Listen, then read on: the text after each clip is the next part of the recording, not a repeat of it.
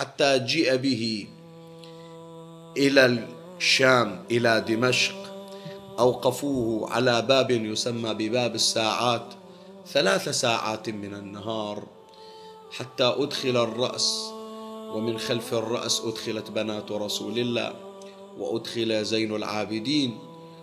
وجاء الألم الآخر وجاء الوجع الثاني وهو وجع الشماتة. فأول تلك الأوجاع وفي باكورة تلك الآلام أشرف يزيد من قصره ونظر إلى رأس الحسين على رمح طويل.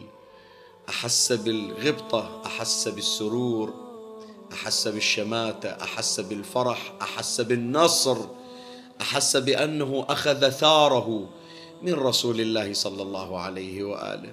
فلهذا تبجح وقال لما بدت تلك الرؤوس وأشرقت تلك الشموس على ربا جيروني نعب الغراب فقل تصح أو لا تصح فلقد قضيت من النبي ديوني. جيء بالرأس الشريف أخذه يزيد وقام بالعبث به وقام بالفظائع معه. ولعل تلك الآلام التي جرت على الرأس في الشام هي أكثر من الآلام التي واجهت ذلك الرأس في كربلاء. رأس الحسين عليه السلام في كربلاء ضرب بحجر. رأس الحسين عليه السلام في كربلاء طعن بخنجر قطع بسيف. ولكن رأس الحسين في كربلاء لم يشرب الفقاع عليه ولم توضع الشطرنج عليه ولم يوضع في طشت من الذهب. ذكروا بأن يزيد بن معاوية قد وضع رأس الحسين في طشت من الذهب وكان يأتي بالفقاع وهو نوع من أنواع الخمور فيشرب ذلك المسكر ثم يدير الباقي ويسكب الباقي مما يلي رأس الحسين عليه السلام. ويقول يا حسين إن أباك وجدك كانا يحرمان يحرمان الخمر وها أنا أشربها.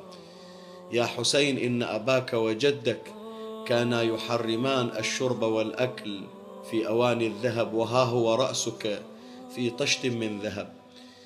يضع رقعة الشطرنج على رأس الحسين ويلعب بالشطرنج على رأس الحسين إهانة للرأس الشريف. وإذا لعبت الخمرة في رأس يزيد كان يقوم بضرب رأس الحسين. عملية الضرب كانت عملية موجعة مؤذية. لعلها تساوق عملية قطعه. كانت بيده خيزرانة يأخذ الخيزران يجعل رأسها في عين الحسين في أذن الحسين. كان يحمل رأس الحسين من شعره تارة من أرنبة أنفه تارة أخرى. محاولا إهانة الرأس الشريف.